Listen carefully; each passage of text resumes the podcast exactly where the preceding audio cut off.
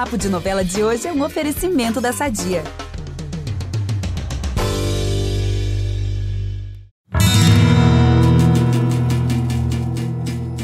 Hum, olha, essa trilha sonora de hoje já diz tudo, hein? O clima do podcast é esse mesmo, galera. Muitas maldades e vilanias no ar. E isso porque a gente vai falar de três vilãs icônicas do Valci Carrasco, esse ícone de autor que tem uma bagagem enorme de sucesso nas costas. E para falar sobre isso, quem vai apresentar o podcast de hoje ao meu lado é a Tainara Firmiano, que tem dividido comigo a produção e editado os últimos episódios. Isso porque eu já falei aqui, mas lembrando que o Vitor Gilarte está envolvidíssimo com o BBB 23, mas quando assim acabar, ele volta aqui pro podcast, tá? Eu vou pegar ele aqui de volta. Mas enquanto isso, estarei sempre aqui com uma convidada, um convidado, colegas de trabalho do G-Show para apresentar comigo. Bem-vinda, Thay! Obrigada, Gabi. Nossa, eu tô amando esse tema que a gente vai trabalhar hoje. A gente vai aproveitar aí que Chocolate com Pimenta tá sendo reprisada de novo e que outras novelas do Valci estão no Globoplay para recordar alguns desses personagens que nós amamos odiar. A Lindinha, de O Crave e a Rosa, a Jezebel de Chocolate com Pimenta e a Cristina de Alma Gêmea. Nossa! Ai, gente, verdade, tá? E assim, a gente ama tanto Aya, né? Essas três personagens aí que a gente vai falar, que elas se tornaram ícones da dramaturgia. E também falamos com as atrizes que deram vida aos papéis que trouxemos hoje, como Vanessa Gerbelli, a Elizabeth Savala e a Flávia Alessandra. Olha que luxo! Se eu fosse você, ficaria ligadinho que esse podcast tá imperdível. Eu sou a Gabi Duarte, hoje apresento o podcast com a Tainara Firmiano e voltamos logo depois da vinheta. Impressionante como o tempo só te valoriza. Porque eu sou rica! Eu sou rica! Pelas rugas de Matusalém, agora a culpa é minha, é isso? A culpa é da Rita! Olha, quando a gente pensa em novela do Valsir, vem cada sucesso na cabeça, né? Até difícil pensar em um só. Nossa, assim, é muito sucesso. E eu penso logo em Chocolate com Pimenta, que ali é minha favorita. Eu tô adorando uhum. rever. Cravia Rosa também sempre vem à cabeça, gente. Catarina, maravilhosa. Meu Deus, é uma gêmea, que foi uma novela incrível. Ai, nossa, eu adoro esse trio, sério. Ai, gente, eu também. Olha, essas novelas de época viraram clássicos, né? E não tem como não lembrar dessas novelas sem falar das vilãs que marcaram a época. Sim, porque assim, o Valsir, ele cria mocinhas incríveis, mas quando o assunto é vilã, ele assim, ele tá de parabéns, né? O cara sabe criar vilã. Gente, verdade. E é por isso, né, que resolvemos unir essas vilãs maravilhosas e inesquecíveis do Valsi aqui. Bora começar, Thay? Bora. Quem é a primeira da lista? Olha, a primeiríssima da lista, para não ter a injustiça, a gente fez por ordem cronológica de novela, tá? É uma personagem de O Cravo e a Rosa, que ficou assim, a novela inteira ali tentando atrapalhar a relação de quem? Da Catarina do Petrúquio. Vou deixar seu Petrúquio casar com a moça rica e pegar o dote. Depois vou atormentar a vida dela. Fazer ela comer o pão que o diabo amassou debaixo da terra. Olha, é a própria, gente, a lindinha, que tava sempre ali, né, de leve trás, tava ali sempre inventando umas fake news ali para estragar a relação dos dois. Olha, vou gente, te falar. Assim, a Lindinha era uma cobra, né? Ela morava ali no sítio do Petrúquio e era apaixonadíssima por ele, só que para ele a Lindinha era como uma irmã. E uma vez ele chegou até a dizer isso para ela. Verdade.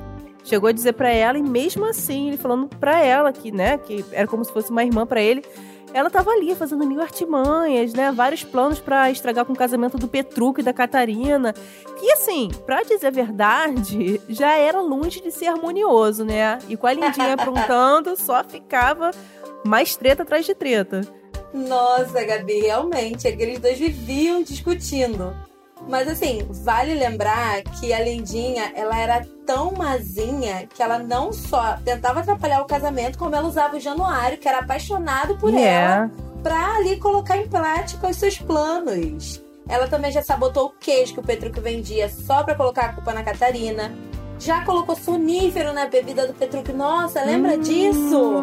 Que gente, ele não lembro. passou a noite com a esposa. E ela ainda disse pra Catarina que foi o Petruc que roubou a herança dela.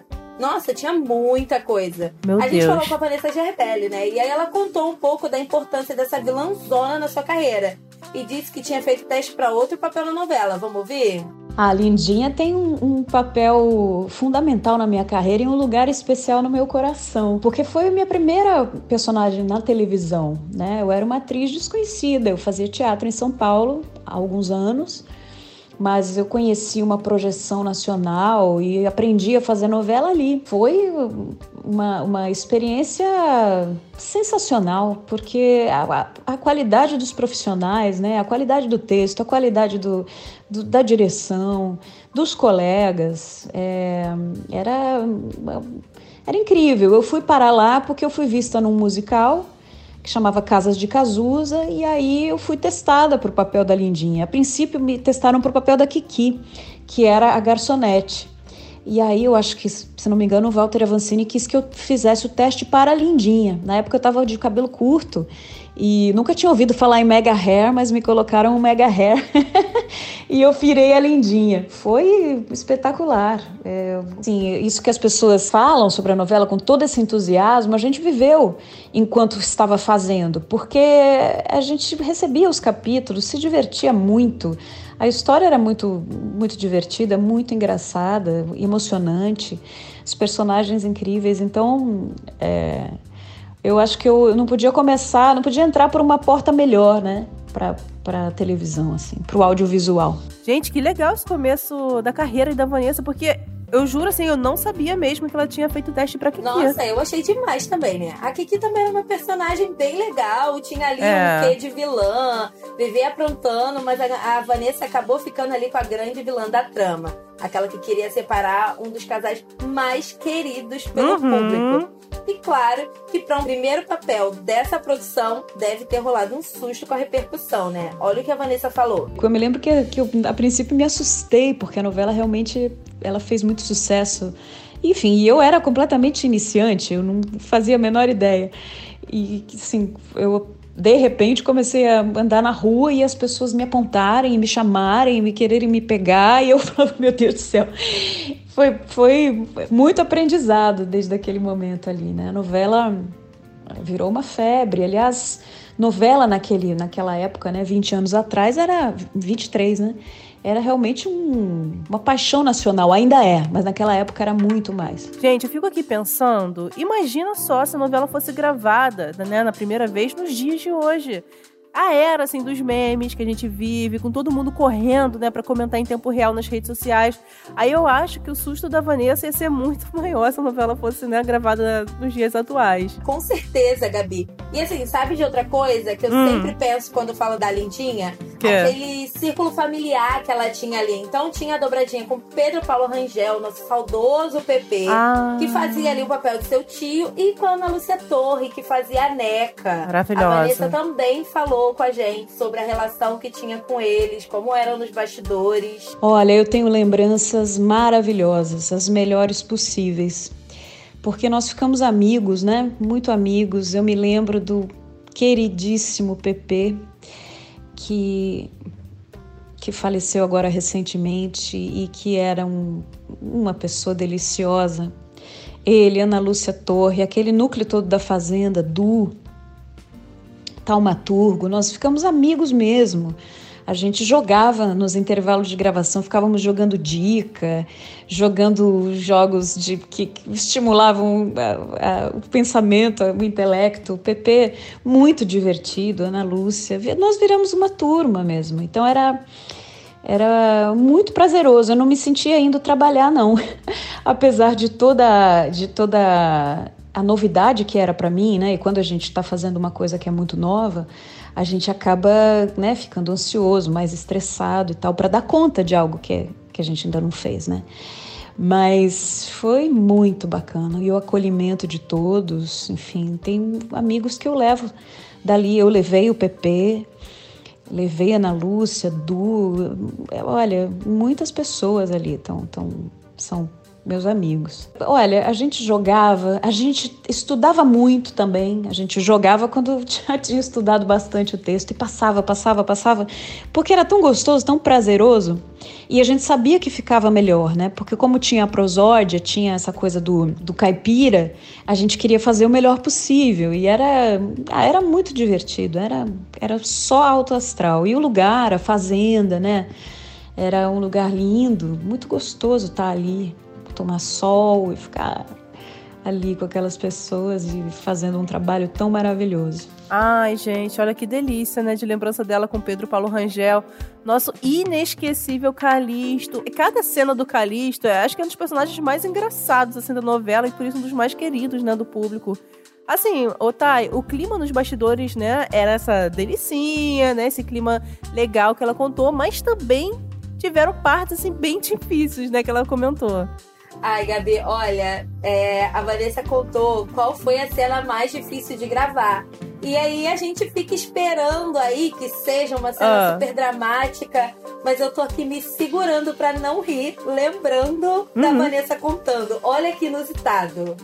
E a cena mais difícil de gravar, olha, todas elas foram muito, muito prazerosas, assim, mas acho que a cena mais difícil de gravar foi a de um banho que eu tive que tomar do lado de fora. E tava um frio, mas estava muito frio em Guaratiba. As pessoas acham que o Rio de Janeiro é só calor? Não. Lá tava muito frio. E eu me lembro que eu tremia, tremia. E eu me lembro que a diretora falava assim: o seu lábio tá tremendo. E eu falava: não consigo parar. Era muito frio. E também tudo novo, como eu disse, né? Tudo que é novo é, tem um frisson, tem uma novidade, é uma delícia e ao mesmo tempo também, né? Você fala, meu Deus, o que, que eu faço com isso tudo? Ai, gente, assim, eu, na verdade, eu super entendo a Vanessa, porque apesar de ser mega calorenta, que me conhece sabe disso, eu detesto, eu não suporto água gelada. Então imagino, assim, ela gravando nessa água ali, né? Do, do sítio também, nossa senhora. Assim, tá, mas que delícia esse papo com a Vanessa. Amei ela contar tanta coisa pra gente, né? Lembrar dessa personagem maravilhosa, inesquecível, que foi lindinha. Nossa, amei. Ah, é muito bom mesmo, né, Gabi? Mas agora vamos pra nossa segunda personagem. Eu sei que ela é uma vilã cruel, mas ao mesmo tempo muito engraçada e super dramática. Vamos aproveitar que estamos falando de família tudo e falar do nosso patrocinador? Há 80 anos, a Sadia leva qualidade, sabor e praticidade para a mesa dos brasileiros. Sabia que o presunto mais vendido do Brasil é da Sadia? Assim como os outros produtos da marca, ele é muito gostoso e combina com vários momentos do nosso dia, do omelete no café da manhã até a saladinha no almoço.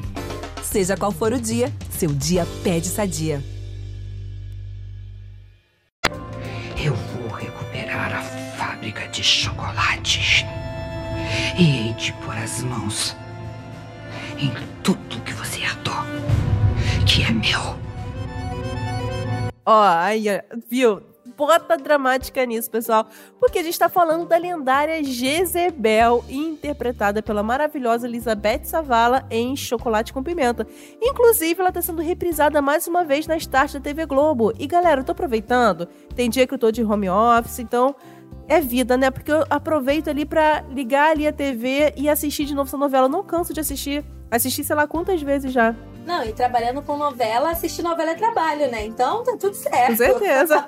eu tô amando rever a saga da Ana Francisca e até mesmo as maldades da Jezebel ali para atrapalhar a vida da mocinha da novela. E o que falar daquele bordão de milhões. Ah, como eu sofro! Ai, gente, olha esse bordão, inclusive, ele serve para tudo, né? Ele é temporal, né? Qualquer coisa Ai, como sofro. É isso, gente. Adotei aí pra minha vida. E é pelo bordão e pela interpretação de milhões da Elizabeth Savala que essa personagem é queridíssima pelo público até hoje. E a atriz, olha, ela falou com a gente sobre o sucesso da Jezebel e ela também contou por que ela acha aí que a Jezebel virou esse ícone da dramaturgia. Olha só o que ela disse. Ah, eu atribuo o sucesso do personagem ao texto do Valcir Carrasco, que é uma novela muito engraçada e essa vilã, uma das grandes vilãs da história da dramaturgia, eu acho, é uma vilã é, com humor. Ela é daquele tipo de virão, vilão que é quando é, parece desenho animado. Ela se dá bem e faz um projeto mirabolante com os vilões da novela, os outros vilões da quadrilha dela, e de repente dá tudo errado. E aí ela faz outro de novo, de novo, e assim vai. Então, acho que é humor, tudo que você trata com humor, eu acho que chega mais diretamente às pessoas. A, a direção do Jorge Fernando, que é maravilhosa, de uma agilidade incrível, é, do Jorge do, do Fabrício Mambeste, que também fez a, a, a, a direção da novela, e a, o texto, que é muito engraçado. E o elenco, um grande elenco também, né? Um belo elenco. A gente tinha é, pessoas fantásticas, muitos até que já, Cláudio Correia Castro, por exemplo, que já nem está é, conosco, enfim, Stefanini, é, enfim, Drica Moraes, o elenco fantástico, né? Marcelo Novaes, enfim, foi um, Laura Cardoso, enfim, um grande elenco. Ai, que lindo ouvir a atriz lembrando dos artistas que já se foram, como Cláudio Correia Castro, uhum. que interpretava o banqueiro Conde Cláudio Olha, eu vou te falar, dava um ranço gigante dele na trama. E aí mostra que a atuação era realmente muito boa. Ai, gente, olha, dava um ranço mesmo, principalmente quando ele queria casar com a Celina e acabou casando mesmo, né? Que era Samara Filippo. Ai, dava um ranço assim dele, total.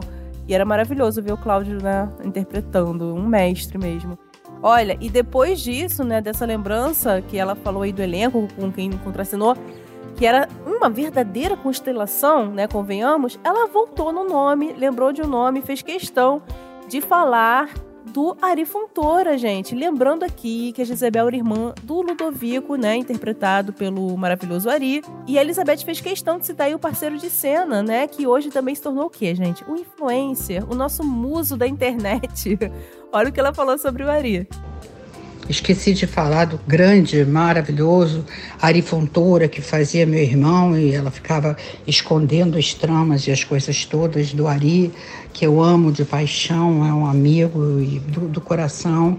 Enfim, foi um grande elenco. Essas pessoas que eu citei são, foram muito importantes para mim. Nossa, mas a homenagem é mais que merecida, né? Quem não ama uhum, o Ari? Total. Mas, Gabi, seguindo ali a mesma linha da Vanessa Gembelli, que falou da cena mais difícil de gravar, que foi ali na Água Fria, a Elizabeth Savala falou sobre as cenas mais difíceis de gravar lá em Chocolate com Pimenta. E também foi uma resposta que a gente não esperava. Super! Gente, e pasmem, rolou até ida a oftalmologista aí depois dessa cena. Olha, isso é babado, escuta só. As cenas mais difíceis de gravar eram as cenas de torta na cara, né? A gente no chocolate com pimenta levou muita torta na cara. É, eu tive, por exemplo, uma delas, o bolo entrou no meu olho, e aí eu tive que ir pro oftalmologista e tal. É, quem mais? Outra, é, outra cena, por exemplo, Marcelo jogou o bolo com tanta força, meu pescoço foi lá na casa da, da Conchichina e voltou. É, graças a Deus não deu nenhuma quebra de pescoço, mas era muito divertido. Eu me lembro da gente gravando também um dia, é, véspera de Ano Novo, e a gente fazendo uma, coisa na, na, na, cidade cenográfica até de madrugada. Enfim, aquela turma muito gostosa, a gente as gargalhadas, mas era quase, era um dia antes do, da passagem de ano. E ainda saí de, dessa gravação e fui para Angra, que a família estava lá e tal. É, mas é, tudo é gostoso e é difícil, né? Eu tinha muitas máscaras faciais e tal. Enfim, foi um belo trabalho, muito bom ter feito. Meu Deus, quem vê na TV jamais imagina que pode ter rolado isso tudo, até ir ao oftalmologista, gente. Gente, super, super. Olha, mas Elizabeth, parabéns, porque aqui, né, como quanto público, a gente super se divertia com cada tortada. Cada tortada a gente ria. Gente nunca imaginou que uma torta ia entrar no olho e precisava ir no oftalmologista. Olha, mas essas tortadas são algumas das cenas que mais marcaram a novela e são super características, assim, do Valci Carrasco, né? E assim, e por falar do autor, a Savala fez inúmeras novelas do Valci, como Padroeira, Alma Gêmea, Sete Pecados, né? E por aí vai. A lista é muito grande. foram muitos trabalhos com o autor. Olha o que a atriz falou sobre esses muitos anos de parceria, né, com Valci. Olha, eu fiz muitas novelas de Valci Carrasco e é muito bom fazer o personagem dele. Ele escrevia muitíssimo bem para mim. Ele é ator, autor que conhece a atriz e, e escreve muito bem para ela.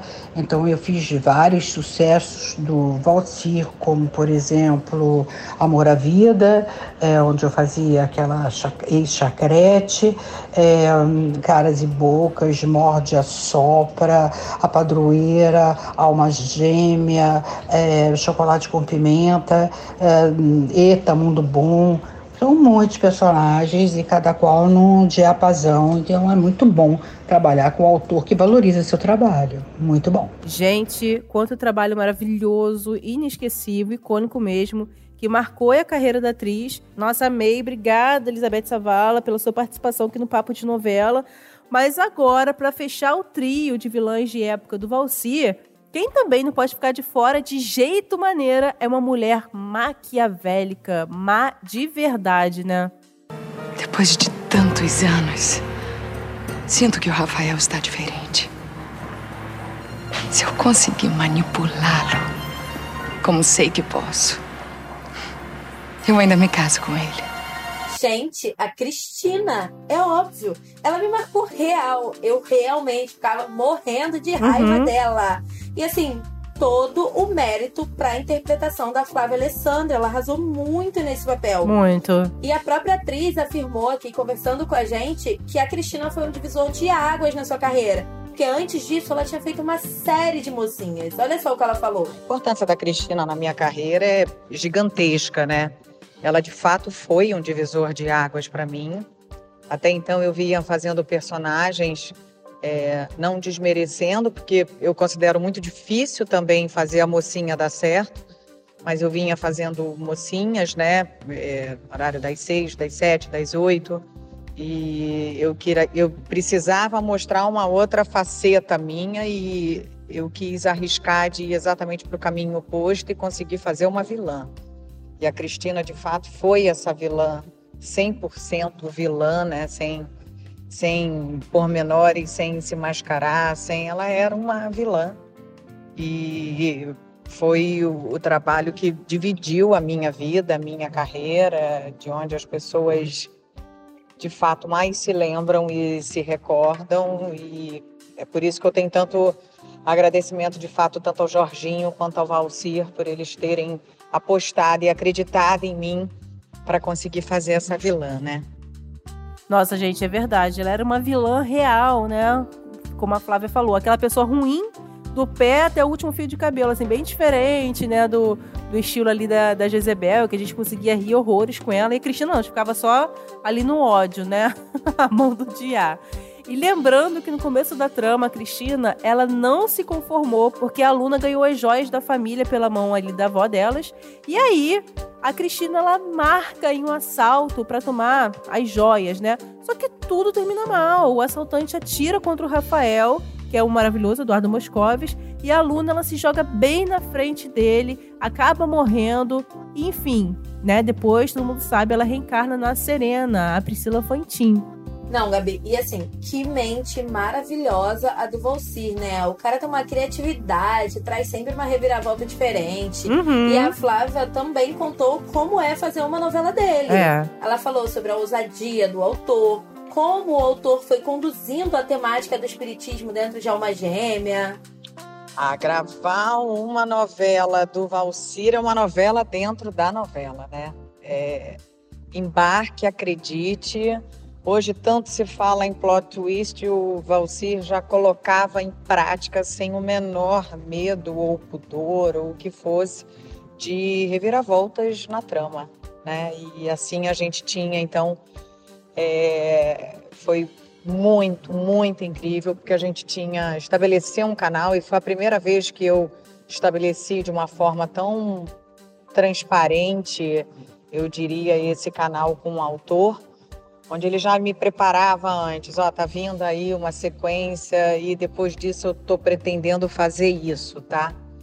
Ele já me cantava a bola e a gente já ia preparando o terreno para que fosse esse mundo e quando chegava todo mundo, ó, se impressionava e a gente já sabia o que vinha, né? O Valcir não tem, não tem medo de, de ousar. Eu acho que essa novela ele conseguiu de uma forma inteligentíssima, assim como outras, ele conseguiu trazer um tema que a gente fala ali de religião, a gente trata de reencarnação, mas de uma forma imparcial, onde as pessoas embarcaram, acreditaram, é, não tinha ninguém apontando o dedo, não tinha uma intolerância, não tinha. E ele sabia conduzir isso muito bem, né? E ele trouxe toda essa temática do, do espiritismo e da reencarnação para essa novela de uma forma muito, muito certeira. Então, é, posso dizer que é incrível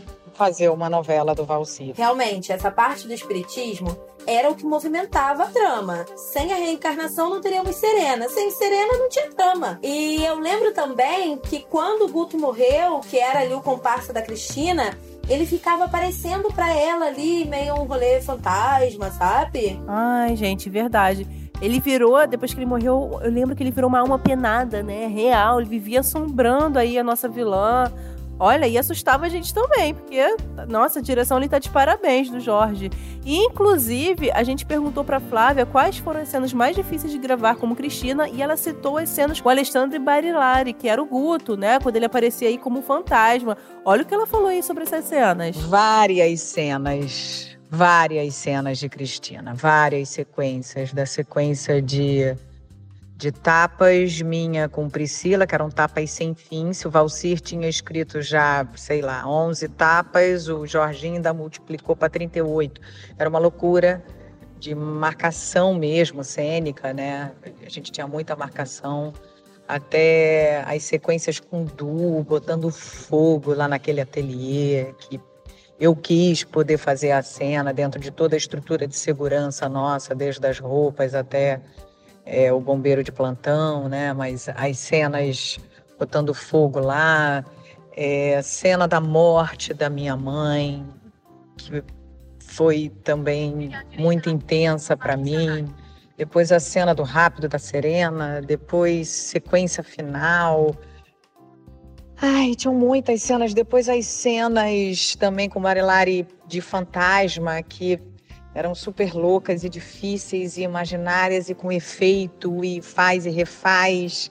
Ai, eu tive muitas cenas que foram muito difíceis e por isso muito incríveis. Gente, que legal lembrar desses momentos aí. Ela falou da morte da mãe dela também, né? E eu super lembro desse momento aí da morte da Débora. E era isso que pesava também no vilanismo da Cristina. Porque a mãe dela, a Débora, acho que era ainda pior né, do que a Cristina. Nossa, sim, a Ana Lúcia Torre estava maravilhosa nesse papel. Ela era pior do que a filha, vivia enchendo a cabeça dela ali com mais e mais ideias de maldade. E aí a Flávia falou, né, dessa relação com ela, como ela estabeleceu ali um, um relacionamento com a Ana Lúcia Torre durante as, as, gravações. Aliás, não só com a Ana, mas também com a atriz Priscila Fantin, que era ali a, a mocinha, né? As maiores lembranças que eu tenho, eu acho que foi a época que eu mais trabalhei na minha vida isso não é um fardo, porque eu amo a minha profissão, então posso dizer assim que era uma loucura.